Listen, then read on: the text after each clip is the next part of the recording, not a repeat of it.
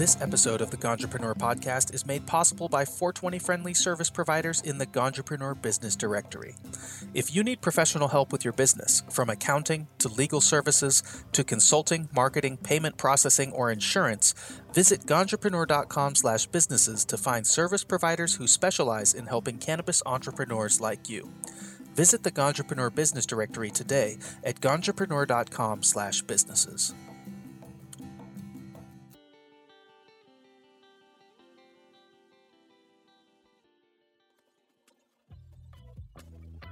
Hey there, I'm your host, TG Branfalt, and you are listening to the Ganjapreneur.com podcast, where we try to bring you actionable information and normalize cannabis through the stories of ganjapreneurs, activists, and industry stakeholders.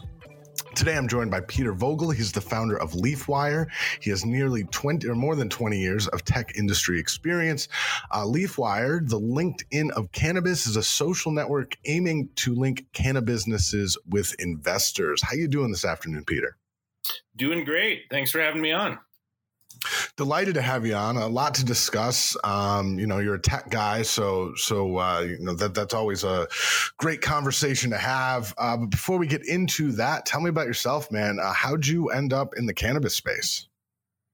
Uh, sure. So, uh, as you had said, I've, I've been in the kind of tech startup space for 20 years plus. I've founded a variety of different online advertising, marketing, marketing, and loyalty type programs online. Um, and about a decade ago, I was CEO of a company called Plink, uh, P L I N K, which was a Facebook credits loyalty program. Which, if you remember Farmville and all those crazy games, we were basically giving social gamers the currency to play the games more. And ran that company for a while. While I was CEO of that company, I got to be buddies with uh, Marion Mariathasan, who is now CEO of a Simplifya, a compliance company here in Denver. Uh, we got to be good friends and have been networking ever since. And about a year and a half ago, we had a lunch and he told me how he had transitioned into cannabis and how Simplifya was uh, blowing it up. Uh, they raised a bunch of rounds and are uh, scaling really big right now. And told me about LeafWire, said they needed someone to run it, and uh, convinced me to jump in head first. So, so tell me about LeafWire and, and what convinced you to jump in head first. Um, well, one, uh, the cannabis industry was very exciting to me in the sense that obviously it still is, but you know, a, a year and a half ago, it was even a little more immature than it is now. Uh, Colorado being one of the more mature markets, but still, you know, nationwide or worldwide, it's really an industry in its infancy. And I saw I saw an opportunity similar to what I saw in technology, you know, 25 years ago. That there there were very few companies that were mature or that had a lot of experience or growth yet.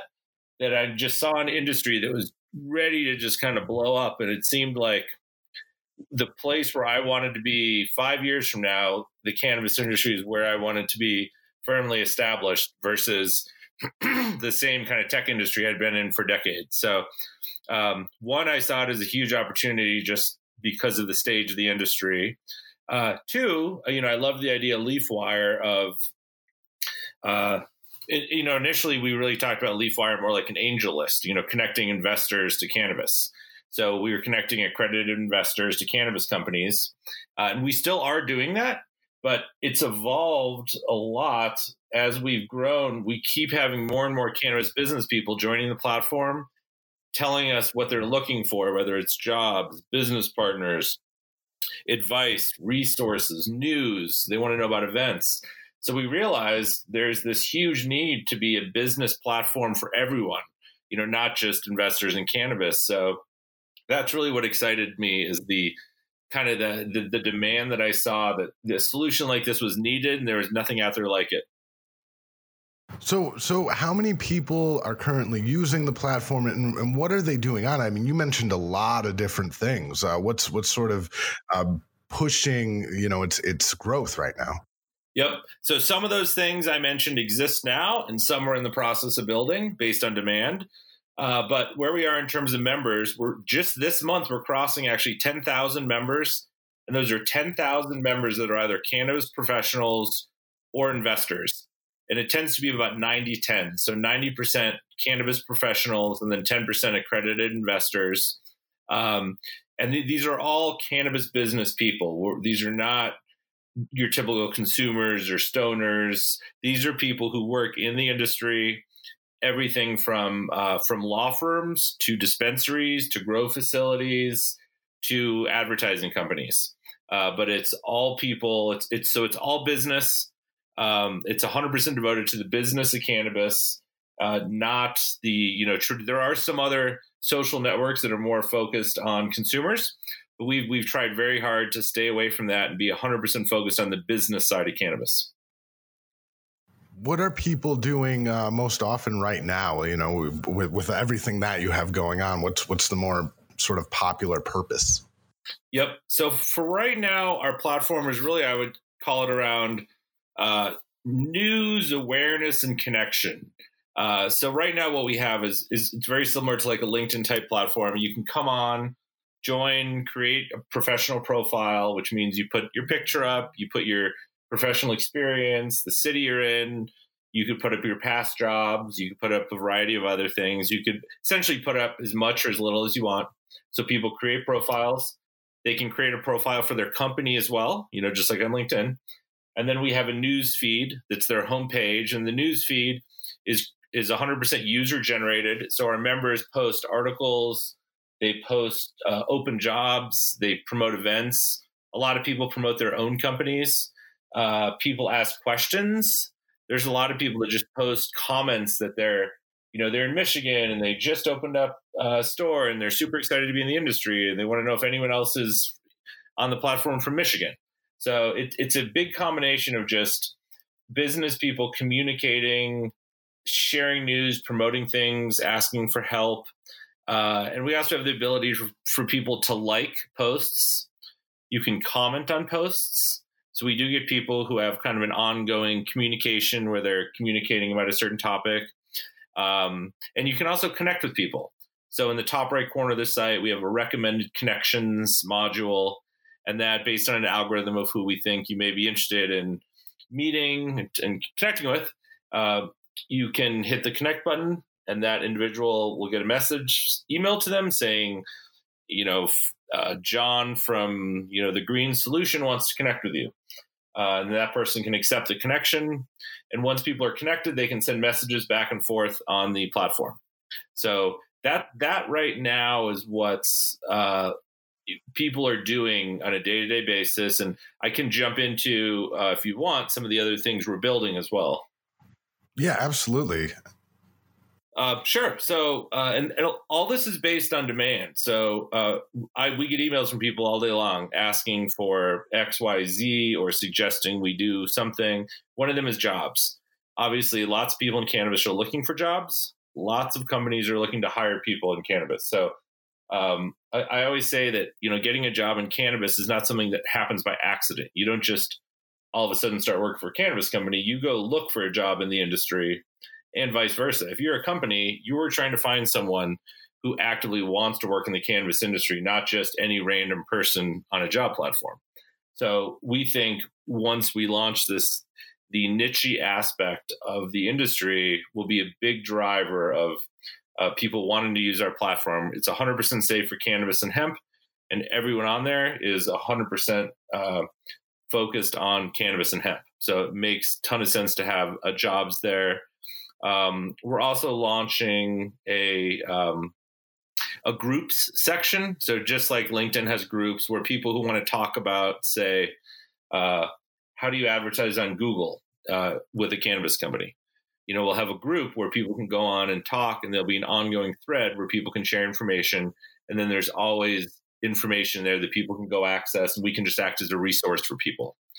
Um, we'll also be adding a uh, what we call marketplace. It's kind of a yellow pages type uh, listing, and we're also adding that because of demand. We we have people email us every day and ask if we know a lawyer who's uh, knows cannabis law in California or if we know an accountant who understands 280E.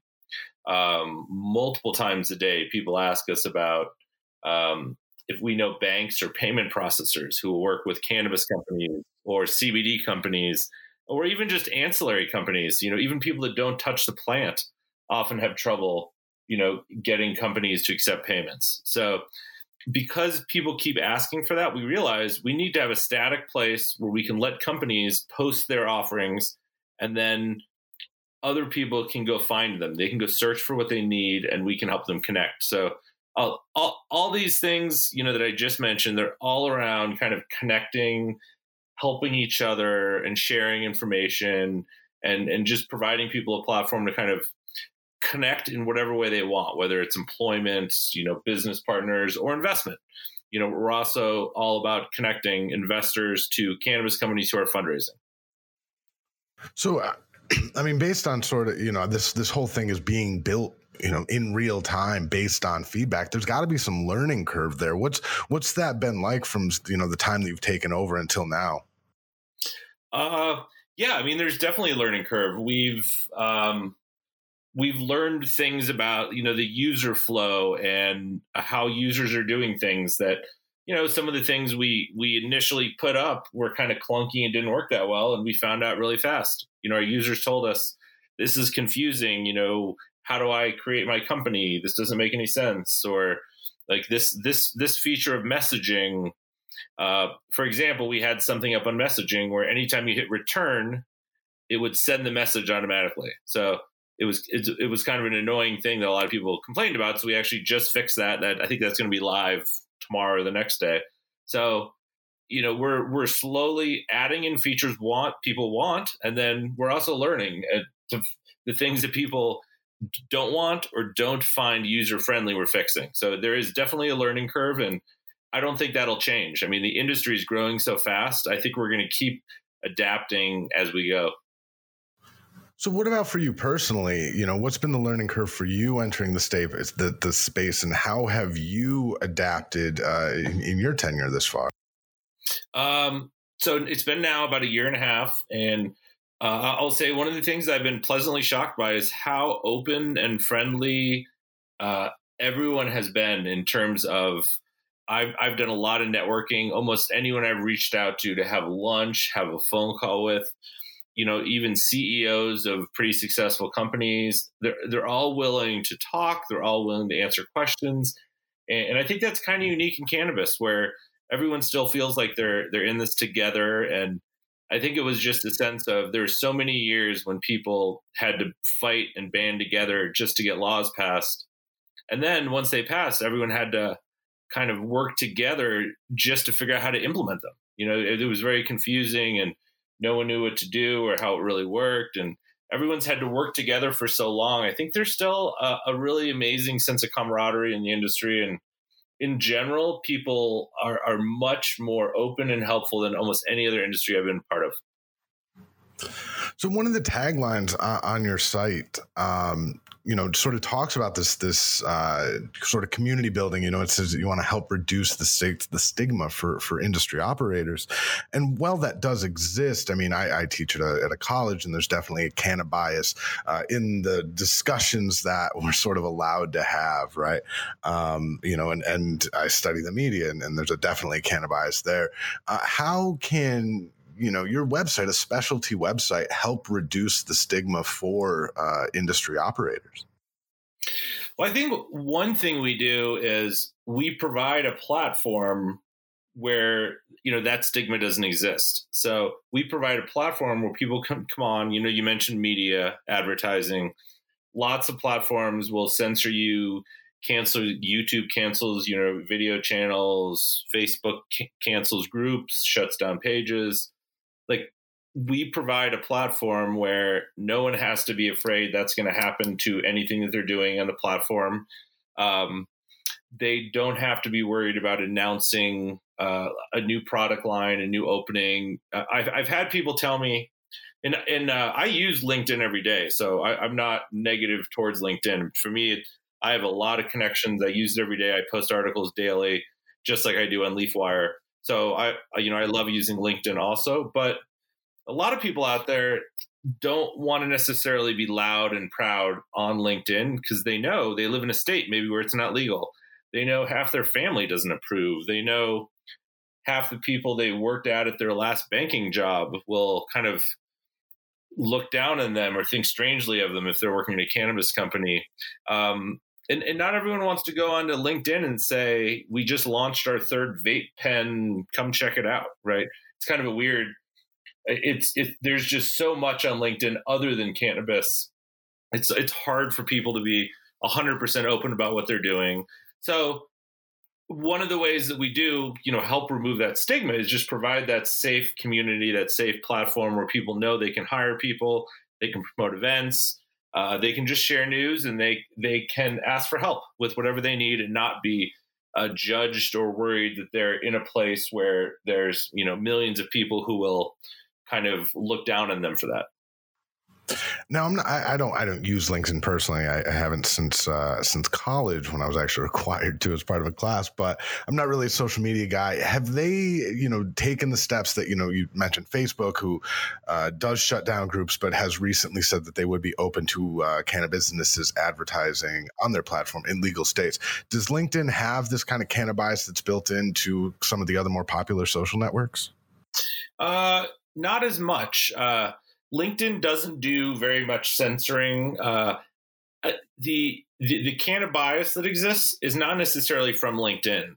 I think it's more from the fact that society in general and the number of states where it's not legal are still not necessarily open to cannabis. So it's not LinkedIn as a company. I think that uh, that makes makes it a platform that's not hundred percent open to cannabis. It's really more the fact that the you know societal norms uh, are not 100% open to it. And, and I don't think that'll even change, even when things go 100% federally legal, say in two or three years. We're still going to have a, a condition where I think it's going to be state by state that, that uh, you know, states are going legal with recreational or medical.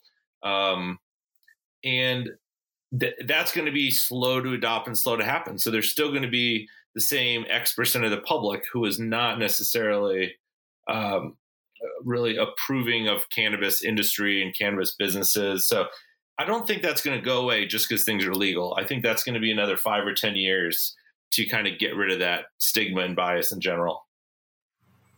So, when it comes to uh, LeafWire and in your user population, are you seeing more growers and dispensaries, you know, people who touch the plant, or are you seeing more ancillary businesses?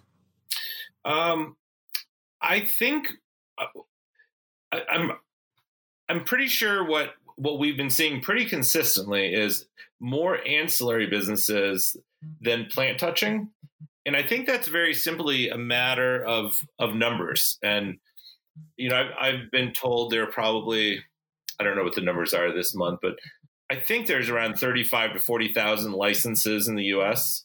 And you, you, you may have a better number than I do, but somewhere in that ballpark so let's say 40,000 and those are licensed companies. They're licensed by the state to either grow transport process or sell in retail. So that's what the, the typical person outside the industry if you say cannabis company that's what they think of. It's someone that's you know on a farm it's someone that's in a dispensary or it's someone that's you know uh, extracting the oil, making candy. Yeah, exactly. So that's what almost everyone thinks cannabis companies are.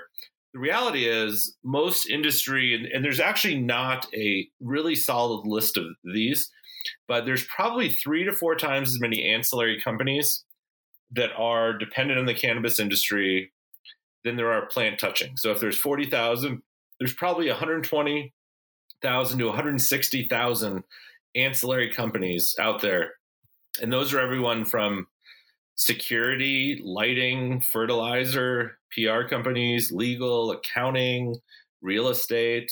I mean, it's a huge list. I mean, if and it, it, what I usually tell people is think about if, if you're a company like a store, you you depend on you know 20 different companies to provide you with services you know you you depend on your POS system, maybe a loyalty program, maybe compliance company, maybe HR, maybe advertising, maybe development, uh, you know, a creative company, a someone to design your store, you know, someone to guard your store. I mean, so every single one of those companies probably has 15 to 20 service providers they rely on. And so it makes sense. There's bound to be more of those companies than there are the licensed ones. So simply because of the numbers that there's three to four times as many ancillary. You know, we do see more ancillary than we do uh, lic- licensed companies, uh, but I think that's just the nature of the industry. That's just the reality of what's out there. So you had mentioned, uh, you know, quite a variety of ancillary businesses uh, that work with the cannabis industry, and and one of them, you know, I'd never really even even thought of. You need somebody to design the store. Um, is there any other examples like that that sort of stick out to you that that you know businesses don't initially think, oh yeah, you know, we need this person uh, that that that you're seeing, you know, on on the site, people sort of finding out, you know, oh, we we need this person, whereas they might not have thought about it initially, and and you know, LeafWire helps them find that person.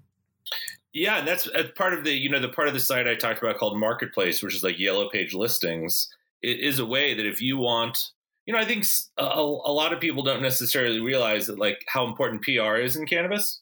And because advertising is so tough, you know, on Facebook and Google and some of these other places, it, you know, PR is a really big deal. And there's a bunch of companies out there that are really great. Um, uh, and we've worked with a bunch of different ones. Uh, uh, Nissan PR, uh, Rosie Mattio, uh, Power Plant. You know, there's a, a, lot of these. There's there's probably a dozen or more uh, of these PR companies, um, and um, Access Wire is another one that does PR. Um, that most people don't necessarily think about immediately, but if you're running a brand, you know that's pretty important. Um, you know, another you know big part of the industry that people may not even ever really think about is like packaging.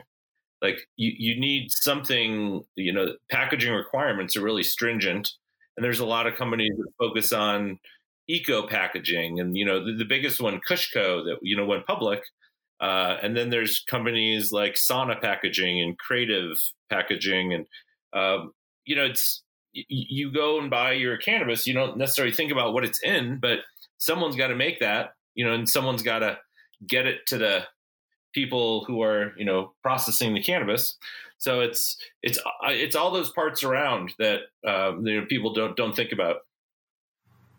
And packaging is very highly regulated part of, of most cannabis programs. So, so you know, it adds a whole other layer. Um, so you know, you, have been in the tech industry for for more than twenty years. Um, and I, anytime I have conversations with somebody in the tech industry, you know, I always tell them the same thing. When I talk to, uh, you know, a lot of uh, entrepreneurs entering the space, a lot of them make that comparison between the tech industry in the '90s and the cannabis industry now. Uh, do, can you compare those two being somebody who's, who's, who's worked in both uh, you know in those time frames where, where they, they sort of you know are really get, you know getting the ball rolling? Yeah for sure. It was i, I would describe it as a very similar level of excitement. Uh, so we've at leafwire as a company we've hosted a bunch of pitch contests kind of like shark tank type events. We did seven last year from miami to la to denver to San Francisco all the way up to Vancouver.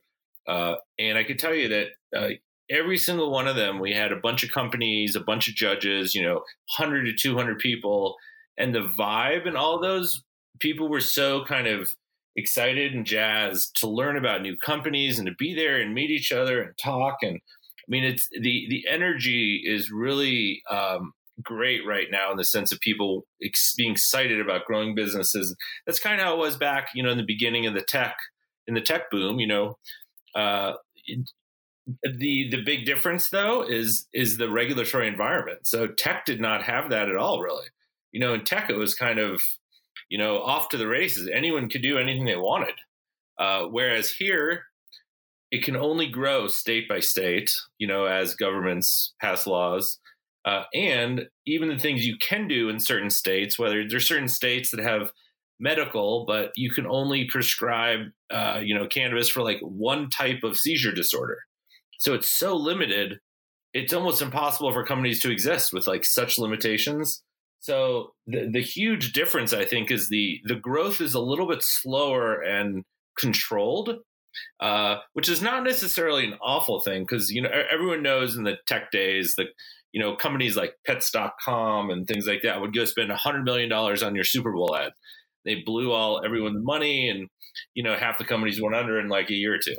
So, one thing I think this slower rollout is doing is it's helping that slow down a little bit. I mean, obviously in Canada right now, we still have, you know, huge hype, and a lot of people think that public companies are overvalued up there, and uh, depends who you ask. But uh, so you're still seeing that a little bit in Canada, but in the U.S., it's definitely more controlled and regulated. So I'd say that's the biggest difference between tech in the '90s and cannabis now is just the regulatory environment has slowed things down a bit. So while we're while we're talking about tech, um, you know, you you guys, you're, you're a platform that that connects people, uh, but you also build yourself as a social network. So so, uh, what role? And this is sort of broad, but what role do social networks have in protect protecting data? And and are you being extra cautious since you're dealing with cannabis businesses who operate in a highly regulatory environment, and a lot of them operate with extreme caution? Yeah, hundred percent. I mean, we we do, you know, hundred percent respect that people's data is is private. It's their own data. We don't we don't sell anyone's data. We don't you know give out any information about any members, any companies.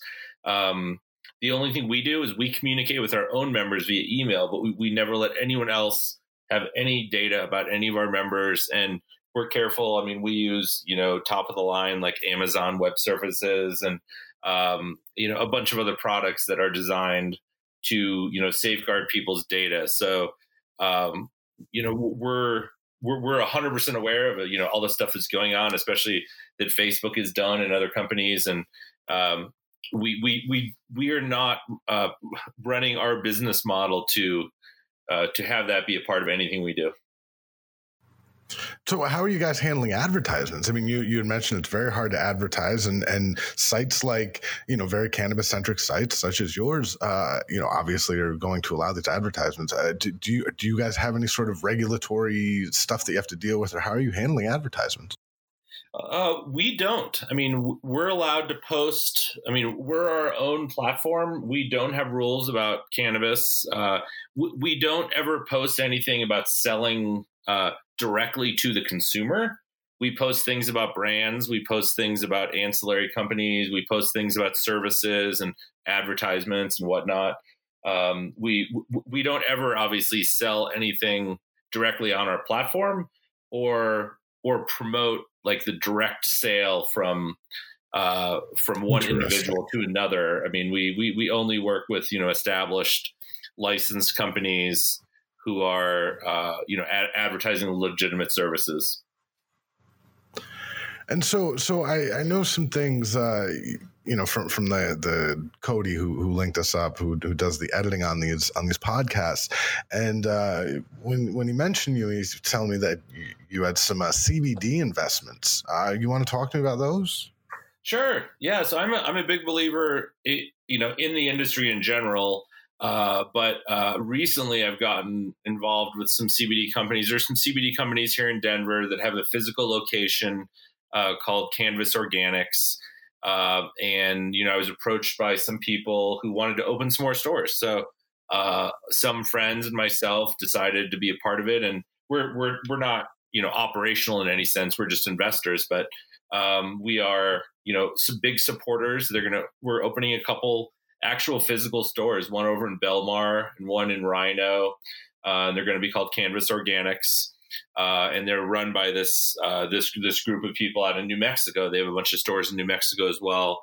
But um, I, I really believe that just like you have, you know, gourmet pet food stores, you know, and, and I know CBD is going to be sold in CVS and Walgreens and all over the place. And the the fact is, though, there's a lot of people out there who are very interested in uh, CBD and they want to know how it works, what the different applications are, how much they should take, what what are recommended products, and they want to talk to someone educated. And I believe that in a small boutique like store, you can have a much better experience than you know Walgreens. That you're, that you're not necessarily going to have every employee in there who's actually trained to educate people.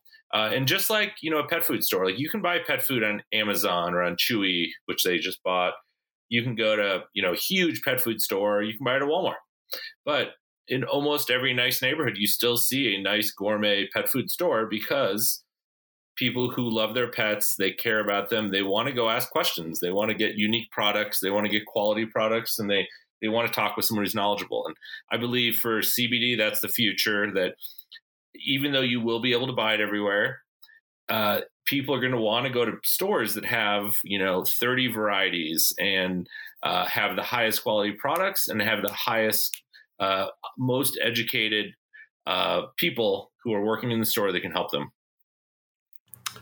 And so you bring up you bring up pet food store um, you know what I, I have a I have a two year old boxador. Uh, I've been giving him CBD since he was a tiny pupper, um, and still to this day. I mean, I, I, I, give him not you know not much. I've, I've done a bit of research. I've talked to a few people. You know, had a conversation with my vet, with the person who you know runs the doggy daycare, and I've I've interviewed people who make CBD products for pets.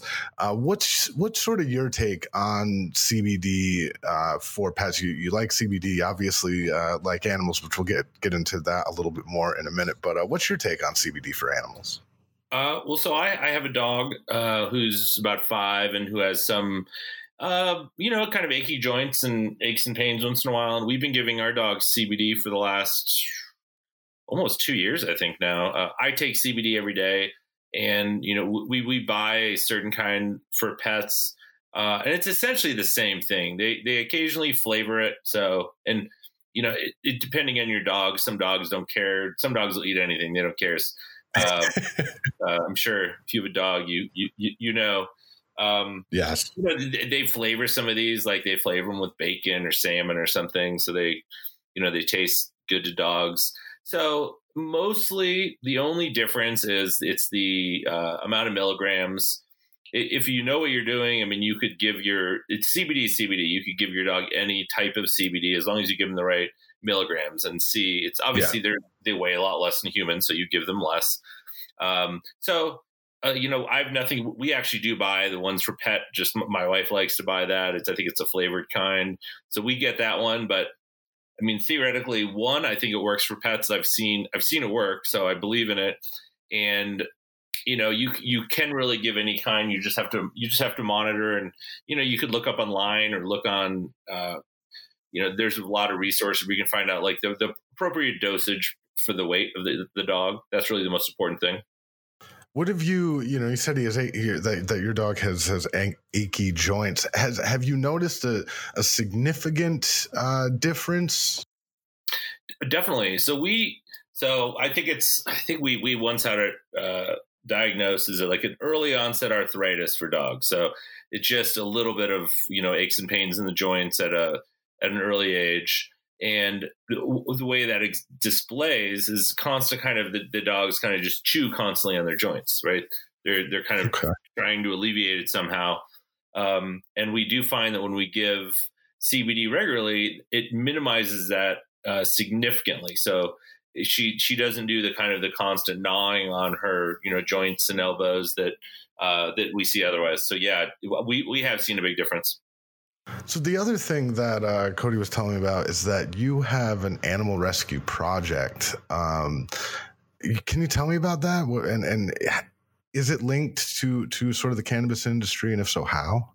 Um, so it's it's not my project. It's a project that I'm joining and throwing in my resources, trying to help as much as I can. But it's it's actually uh, David Smith over at Vangst. He's the CTO of Vangst. Um, he okay. runs something called No Kill Colorado, and it's it's not a shelter. It's an organization that teaches shelters how to change from being a kill shelter into being a either zero or almost zero kill shelter. And they, they basically have this. This is based on a book that someone wrote decades ago, and they've done this all over the world in in you know different cities and states. Uh, they they have you know like twelve different policies, and if you enact these twelve policies, you can get your shelter to almost you know zero zero kill shelter. And just just to give like two examples of this, so it makes sense one when they go pick up a dog. So say a dog has has been found and it's it's a stray, no one knows what to do with it. Yeah. This the shelter will go pick it up, and rather than just take it back to the shelter, they walk around in like a three block radius to every house and ask every single person if they know where the dog is from. And I, I think it was something like 50% of the time they just find the owner of the dog by doing that. So no they eliminate bringing the dog in, right? Which seems pretty obvious, but most people, most of these these shelters or pounds, they pick. They're so busy, they just pick the dog up, take it back, put it in a cage, and forget about it. Um, another example of that is, you know, shelters often have people drive up with their dog and say, "I can't afford this anymore. Like I have to give it up." And the shelters all get food donated from dog food companies. So another one of these principles is offer to give them a free month of food and tell them, take this. If you need more next month, just come back. We'll give you another one. Um, so rather than have someone give up their dog because of financial reasons, help them in a way that you know gives them a month at a time so that they can you know hopefully get back on their feet and start to feed the dog on their own. But again, make it so you don't even have to take the dog in. So there's there's about 12 principles like that. And so what David's organization does is they go shelter by shelter in different cities and they go to them and they pressure them to adopt these principles and you know work with the city, work with the county to kind of pressure them to do it. And they've gotten a bunch of shelters in Colorado to get to 0%. And their goal is to get all of Colorado to 0% kill shelters and um, no kill Colorado because partly because David's the CTO for Vangst, obviously he's a big believer in the industry, wants yeah. to bring in, and that's part of the reason I'm I'm joining forces with him. We want to start to throw a lot of events and bring in cannabis companies to help support this cause and throw their resources and money behind it. Because um, one of the things I didn't really know that David brought up is there's a lot of people um, in the cannabis industry who who want to donate money or time, and there's a lot of charities that won't take money from cannabis companies strictly because they're cannabis really? companies. Yeah, I, I didn't realize I that, but apparently the more traditional, you know, traditional conservative charities don't want to be associated with cannabis still, and they won't accept money from cannabis companies. So, so that's what David wants to do is really say, listen, like let's show that the cannabis industry can work together and help save these animals and get it to you know the whole goal is to get to zero percent kill in Colorado, and there's there's other organizations that do the same thing in other states. So this is part of a national organization. Super cool, man. I really appreciate you telling me uh, all about that. Uh, you know, I, I, I well, I've been covering this industry for for several years, and there there is a lot of charity that goes on. I had no idea that a lot of these uh, traditional organizations won't take cannabis industry money. So, you know, you learn, learn something new every single day of this industry. Um, where can people find out uh, more about you, more about LeafWire? Uh, well, first, you know, we encourage everyone obviously to come join LeafWire. It's 100% free. Uh, we will be adding some like premium features, but right now it's all free. Just come join, create a profile. You can connect with me on LeafWire. Uh, anyone that wants to shoot me an email or connect directly, you can also just go to peter at leafwire.com uh, and I'm happy to, you know, chat, have coffee, uh, meet with most anyone. I've, I've been networking uh, in in cannabis very heavily ever since I started. Well, Peter Vogel, thank you so much for coming on the show. Uh, really, uh, breath of fresh air in the industry. I think you know you've you've a especially for being you know sort sort of new into it. I think you have a lot of really great ideas, and uh, I'm excited to see you know how uh, LeafWire grows, and uh, you know definitely try to keep me updated on this uh, No Kill Colorado campaign. I, I am an animal guy, you know. Oh well, I'll, I'll I'll chat with David too. We should get him to get on with you, and he can tell you he's the he's the guy. He's he started it here, so he can really tell you about it. That'd be great, man. I, again, I really appreciate you taking the time to come on the show. All right, thank you, Tim. You can find more episodes of the Ganjapreneur.com podcast in the podcast section of Ganjapreneur.com and in the Apple iTunes store. On Ganjapreneur.com website, you'll find the latest cannabis news and cannabis jobs updated along with transcripts of this podcast. You can also download the Ganjapreneur.com app in iTunes and Google Play. This episode was engineered by Trim Media House. Thanks for listening. I've been your host, TG Branfalt.